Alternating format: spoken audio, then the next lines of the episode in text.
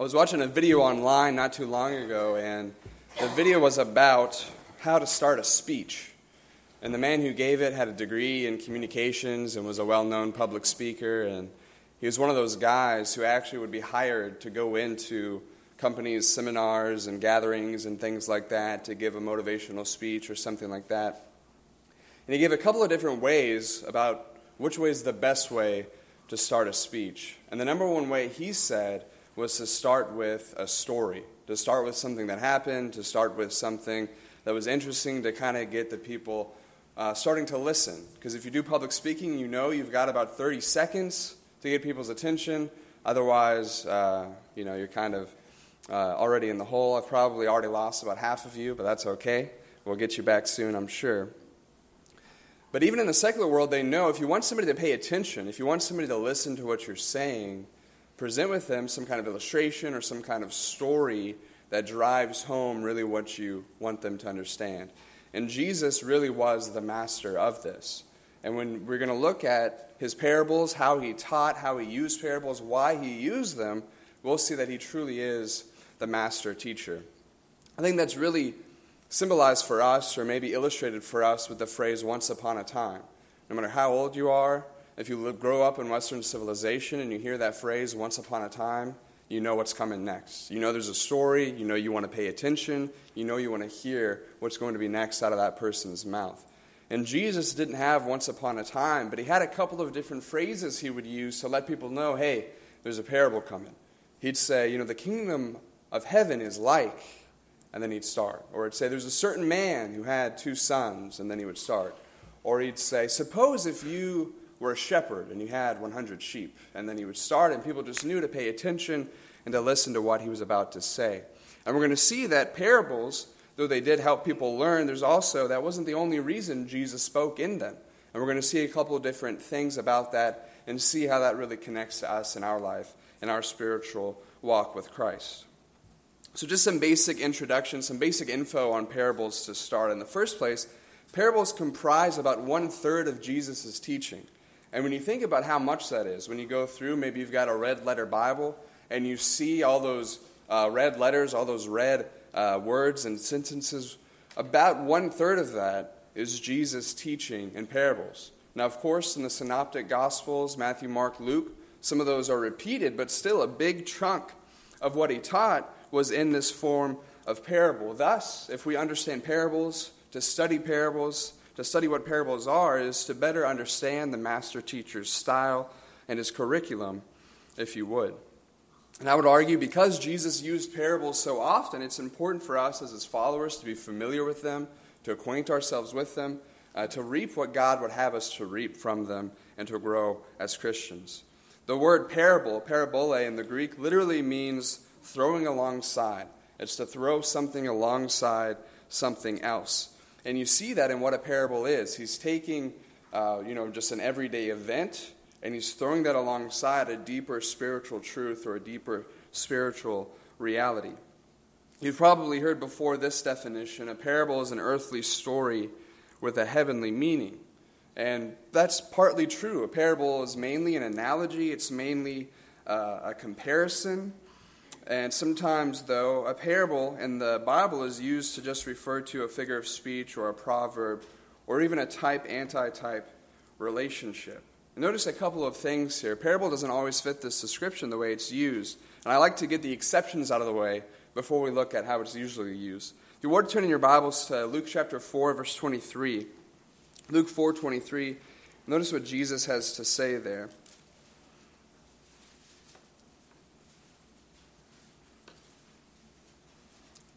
Luke 4:23, and this is uh, him in Nazareth being rejected by the religious leaders there. But in verse 23, and he said to them, Doubtless you will quote to me this proverb, Physician, heal yourself.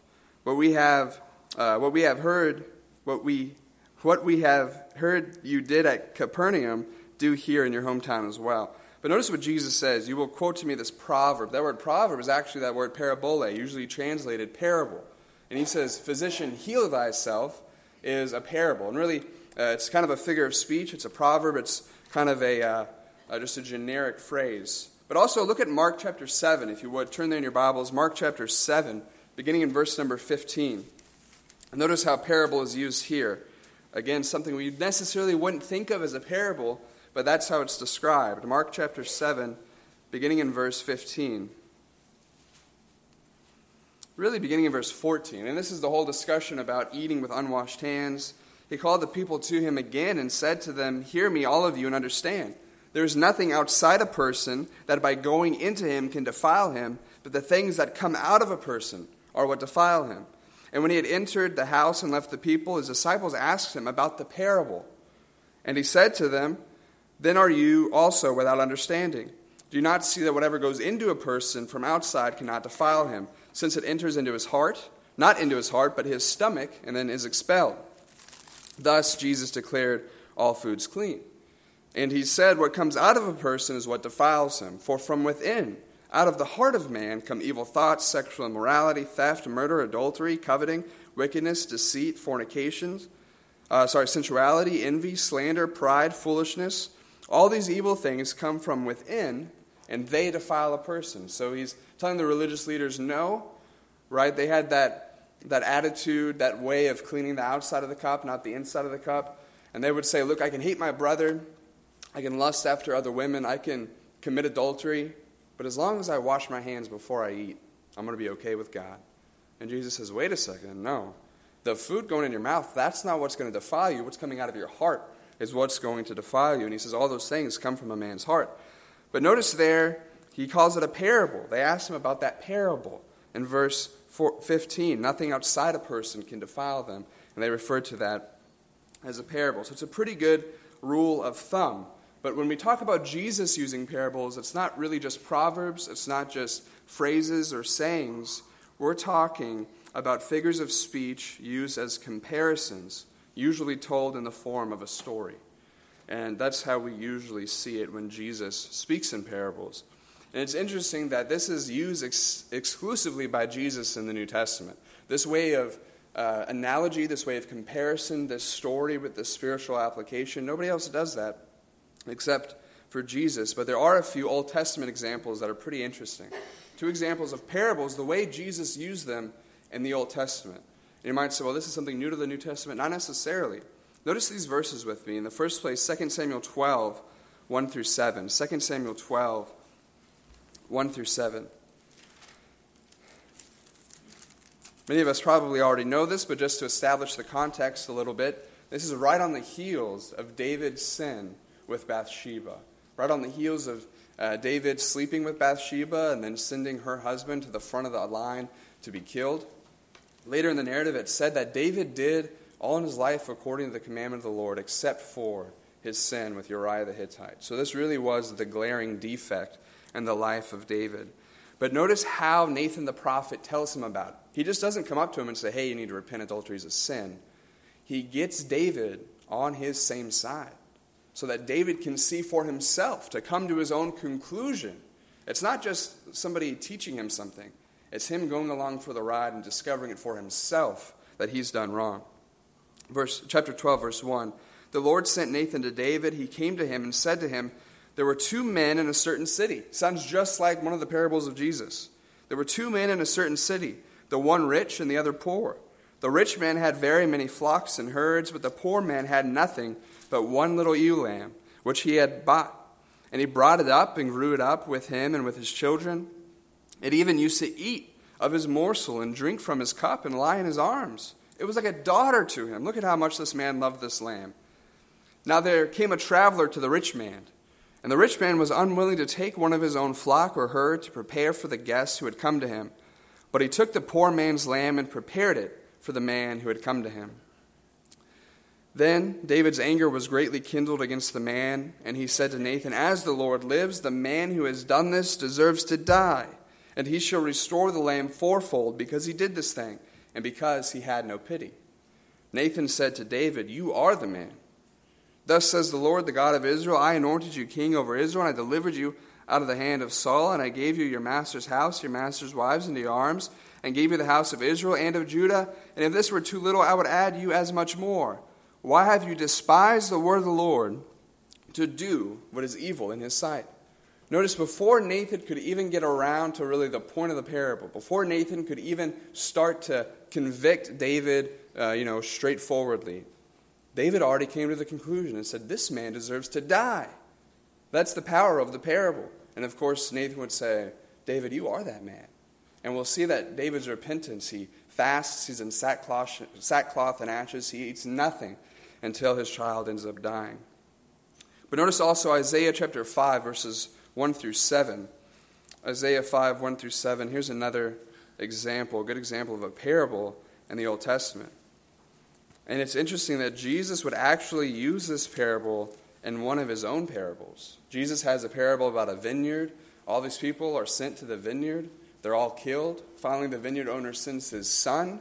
Even the son is killed. And the people who are overlooking that vineyard are condemned.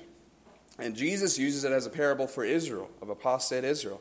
God keeps sending all these prophets to them. What do they keep doing? Killing them, mistreating them. God finally sends his son. What do they do to God's son? They kill him. What do you think the judgment will be to those who own the vineyard or those who run the vineyard?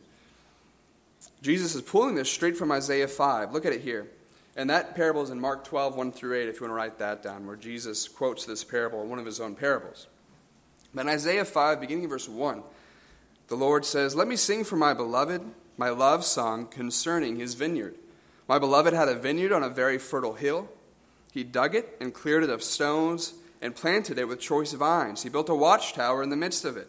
He hewed out a wine vat in it, and he looked for it to yield grapes, but it yielded wild grapes.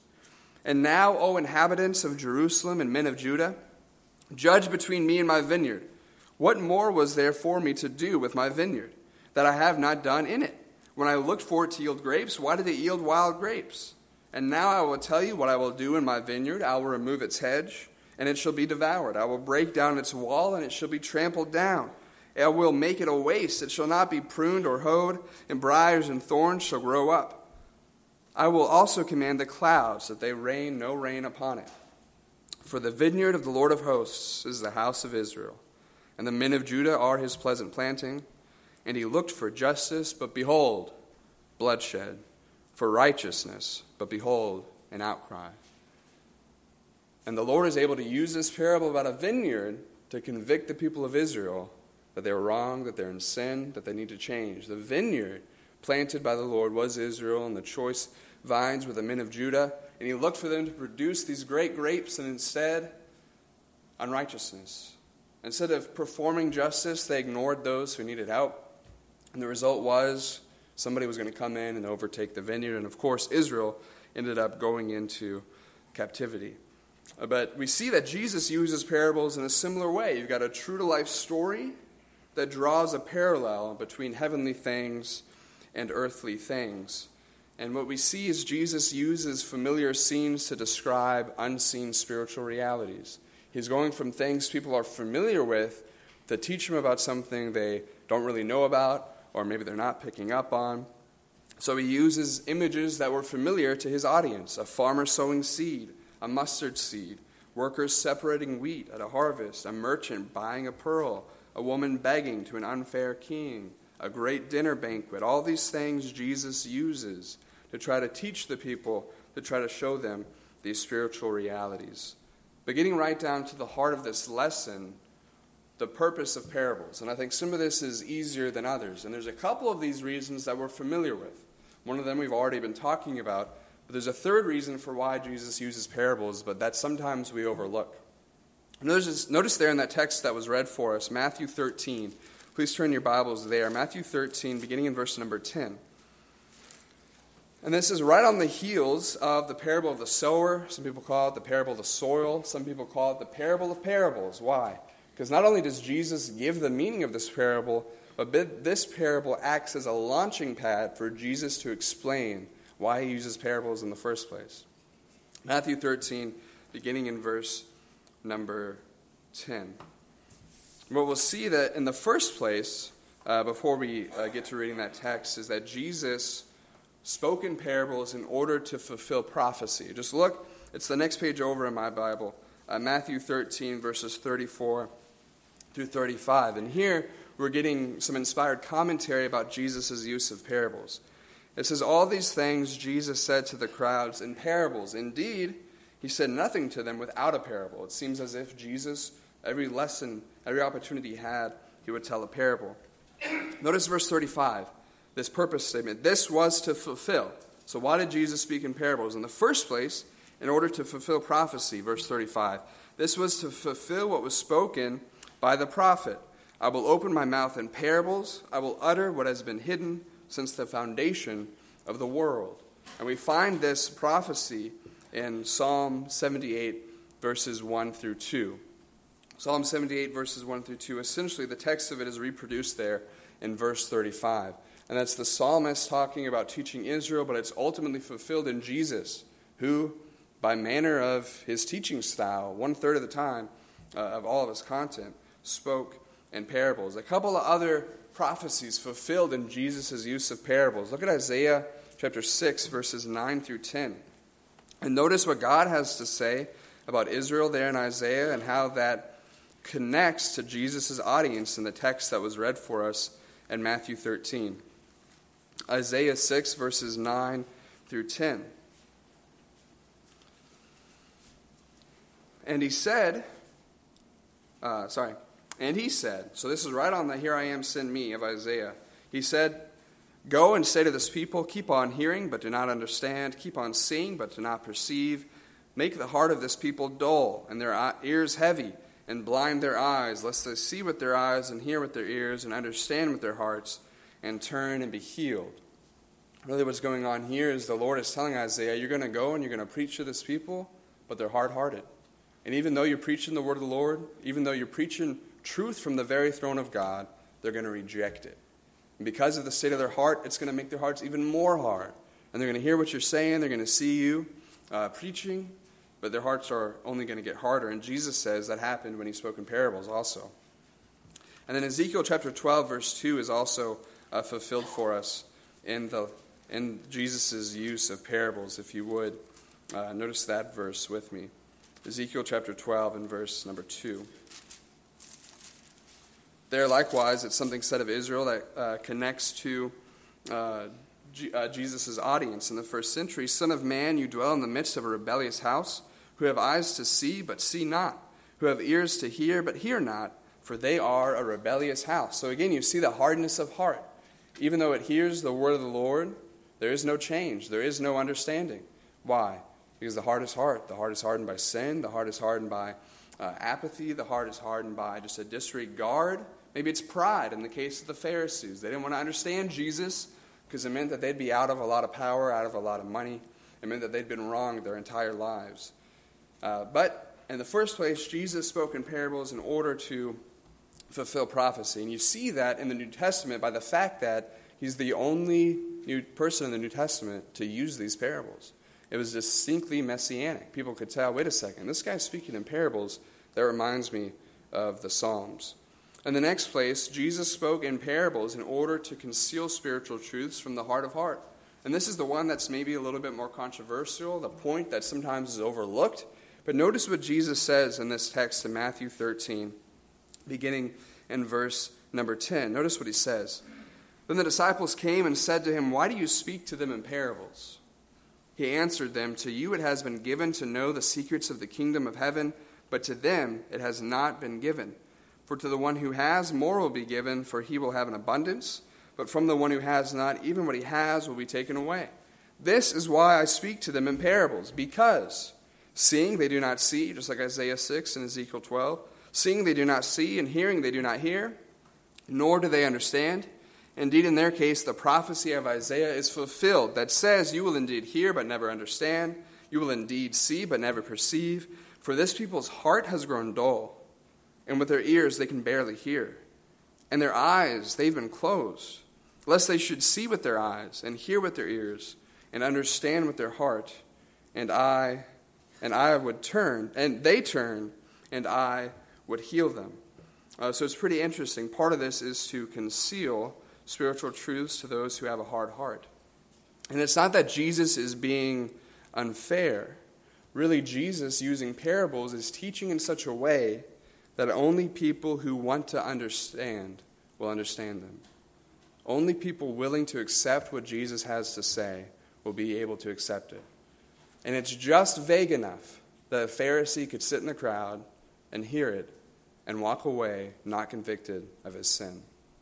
But it's also clear enough that somebody with an open heart who wants to grow closer to God could understand it, put it into practice in their life, and grow closer to the God who gave it.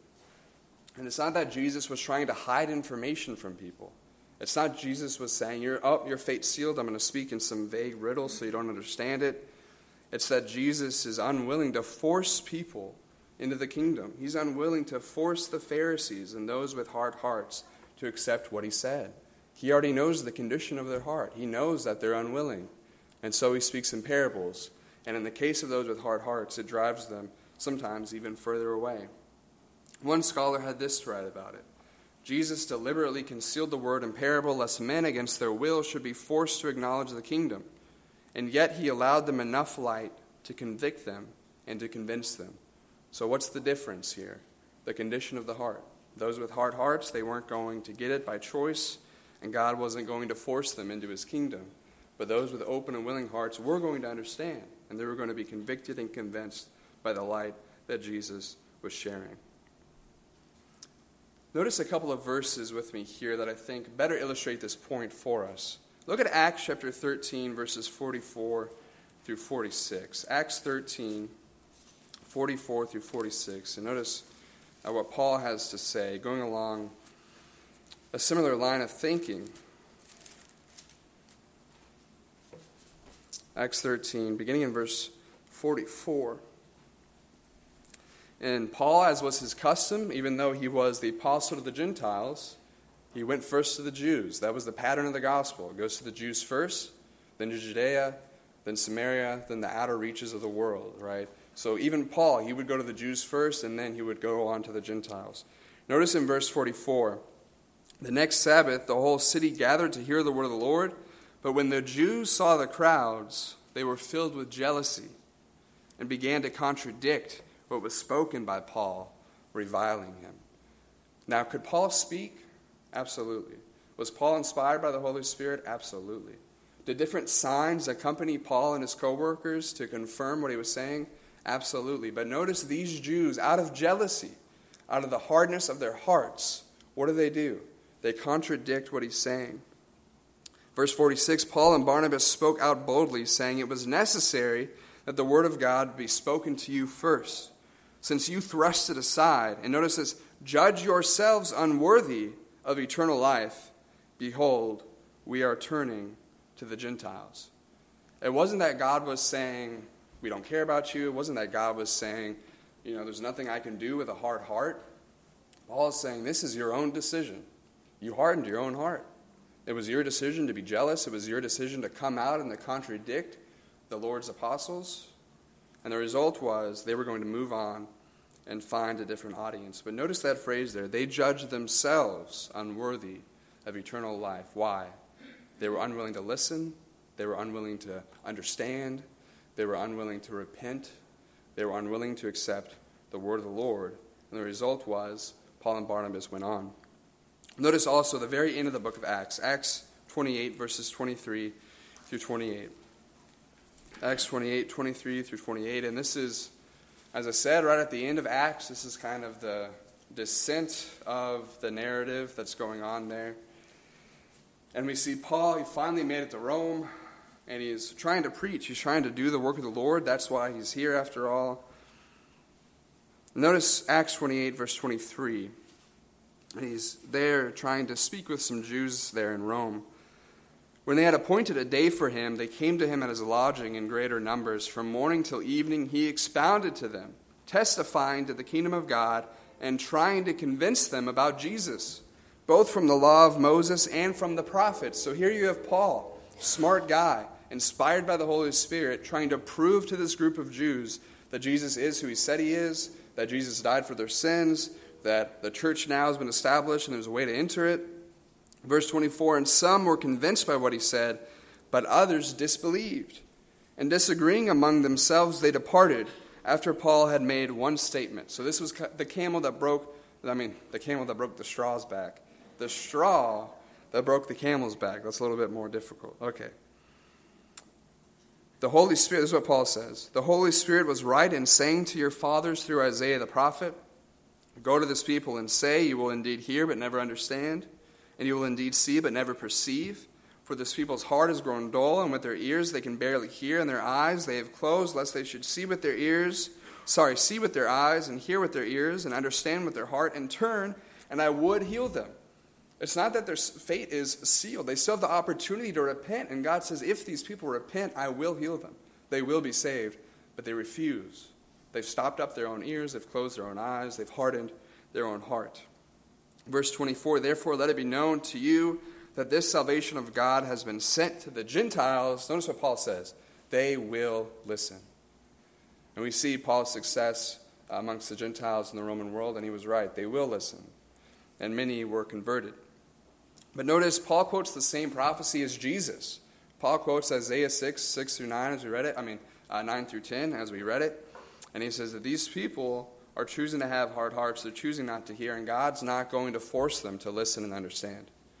In the last place, Jesus, and this is the, the way we're usually used to thinking about this, Jesus spoke in parables in order to bless those willing to understand. Notice back in our text in Matthew 13, notice the last two verses I didn't read yet, verses 16 and 17.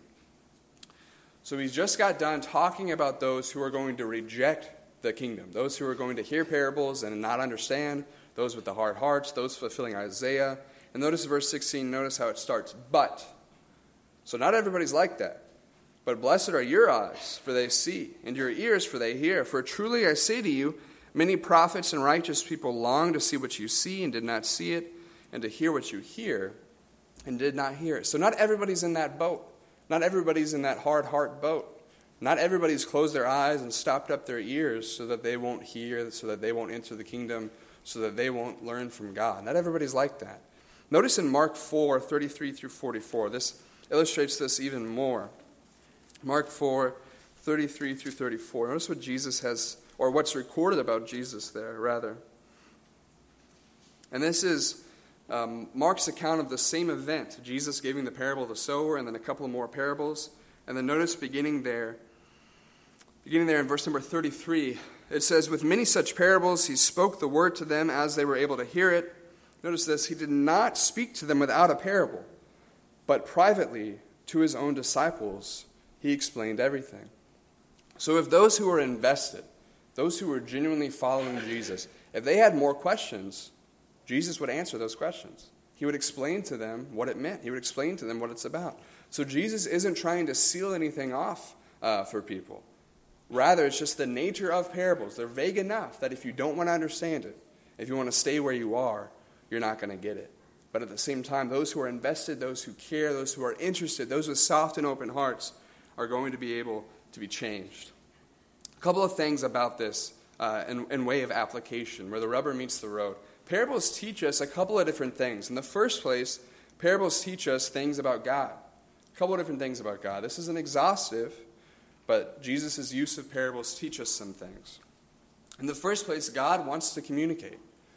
God does care, and He does care about our state, and He wants to uh, reach people on their level and speak to them and communicate with them. And that's really a big part of what this is, right? God didn't have to give us a book, but here we are with one. And it's standed the test of time, and here we are, and we can still read it and digest it and apply it to our own lives. It's still living and active. He's not just a God who set the universe up, cranked it up, and He's just letting it go. And He says, I don't really care.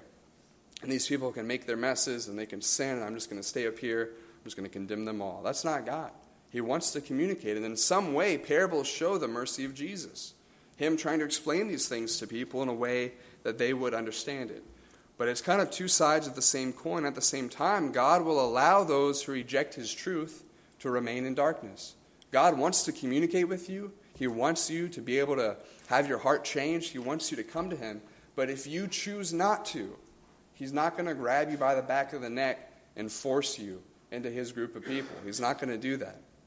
In Romans 1, uh, turn there if you'd like, but you have this phrase three times Romans 1 24, 26, and 28. And if you're familiar, this is like the moral descent of the Gentiles. They just got more and more uh, just uh, and their conduct more sinful. And they, in these three times, it says God gave them up to fulfill the passions of their flesh. Right? It's not like God was going to come down and force them to stop doing what they already wanted to do. And Paul says they were without excuse. They knew enough. They knew that God existed. They knew that there was a way to live, but they ignored that.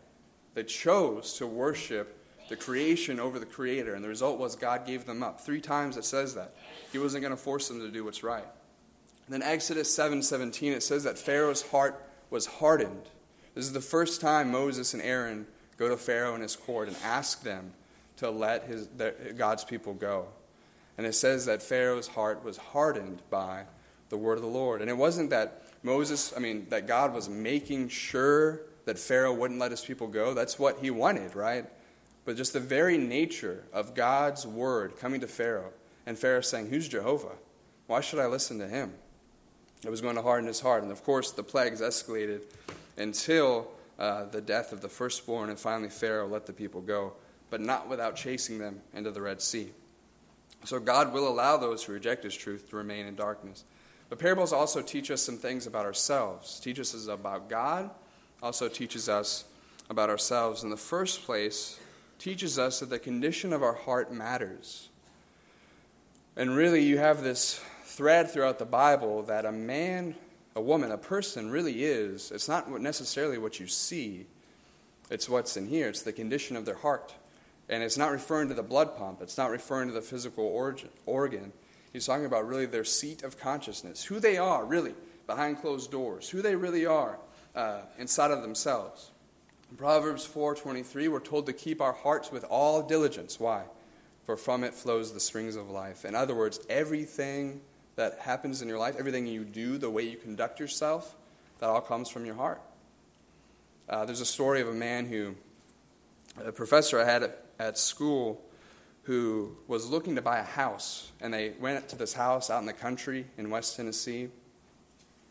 And there was this fountain outside, like a spring bubbling up. And it gave you this nice little river through his backyard. And he wanted to go and he wanted to drink some of that water because he knew the source of the spring. He knew it was right there in his backyard. It's probably good, fresh, clean water. And he hiked up to the source where the water was coming out of the ground. And there was a cow carcass right there, right by where that water is bubbling up. And you don't have to be you don't have to be an outdoorsman to know. If there's a cow carcass where the water is coming out of the ground, it's not good to drink even half a mile down the stream, right? It's still messed up. And that's what God's saying about our heart.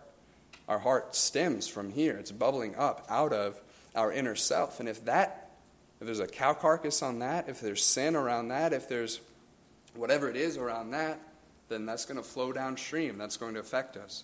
In Proverbs 27 19, God says, just in the same way that water reflects the face of a man, his heart reflects his life. And this is more than just whether or not I'm going to understand what Jesus says. This is day in and day out stuff. The condition of my heart matters.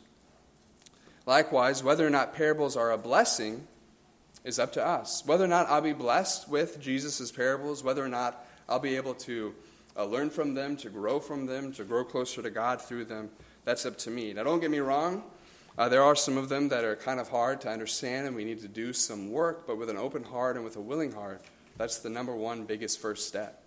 Because there's those who will hear things plain as day out of the mouth of Jesus, but they're unwilling to accept them, so therefore they don't. The last question tonight that we all need to ask is what kind of heart do I have? if that's the case. Rather, since that's the case, what kind of heart do I have? Do I have a hard, proud heart? Do I think I know better than God? Do I think that by means of my own strength and intelligence, I can get through life without depending on Him?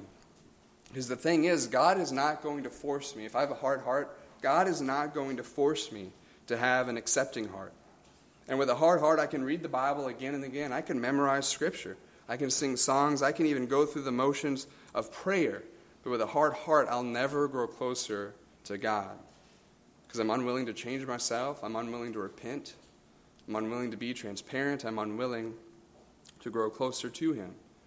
Just like the Pharisee in the one parable. who gets up and he prays. Remember what he says God, I thank you that I'm not like this man over here. And he pretty much just rattles off, a, he's bragging to God. Can you imagine the audacity of bragging to God? But this is what this man does. But then there's the tax collector, somebody people look down on. And he can't even raise his eyes, he can't even look up to heaven. And he's pounding on his own chest and he says, Lord, be merciful to me, a sinner. And Jesus says he goes to his house justified. Why? He had a soft heart. Even though he was in a profession that a lot of people looked down on, he was willing to be open and honest with God. He was willing to change. He was humble, and he was willing to repent. Do I have a hard heart, or do I have a soft, willing heart? A heart that humbly takes God at his word. A heart that is childlike and dependent on every word that proceeds from the mouth of God. This is the kind of heart we hope to have. And if I've got a soft heart, if I've got an open heart, parables help me grow closer to God. Parables help me unlock, like Jesus would say, the secrets of the kingdom. So the question tonight is how is my heart? Will Jesus' words give you a reason to ignore him or a reason to grow closer to him? Maybe you're here tonight and you've got an open heart, you've got a heart that wants to do what God would have you to do, but you're not sure what that is. We'd love to study with you. We'd love to uh, take your hand and show you through the Bible what God has to say about a life that's pleasing to Him. Maybe you know your heart is heart. Maybe you know your heart is hard. We'd love to pray for you. We'd love to help you. Maybe sin, it doesn't even bother you anymore. Maybe you're just not convicted. Even when you read the Bible, even when you hear sermons, it just doesn't do anything for you. We'd love to help you, to pray for you, to seek for that to change. Maybe you're here with an open heart and you realize that there's something left undone. You realize that you don't have the relationship with God that you should. You realize that because of your own sin, there's a divide between you and God. Thankfully, there's a way to bridge that gap. That's why Jesus came to this earth and died. So that if we believe He is who He said He was, if we're willing to repent of our sins and confess that He is the Son of God, we can be buried with Him in baptism and have a new life. Before we can get there, though, we have to be open and honest with ourselves and open and honest with God. We have to have a soft heart, a heart willing to follow God wherever He goes. There's a couple of things we learn from parables, but I think this is the key. The condition of our heart matters. How is your heart tonight? If you have a need to come forward, do so while we stand and sing. Thank you.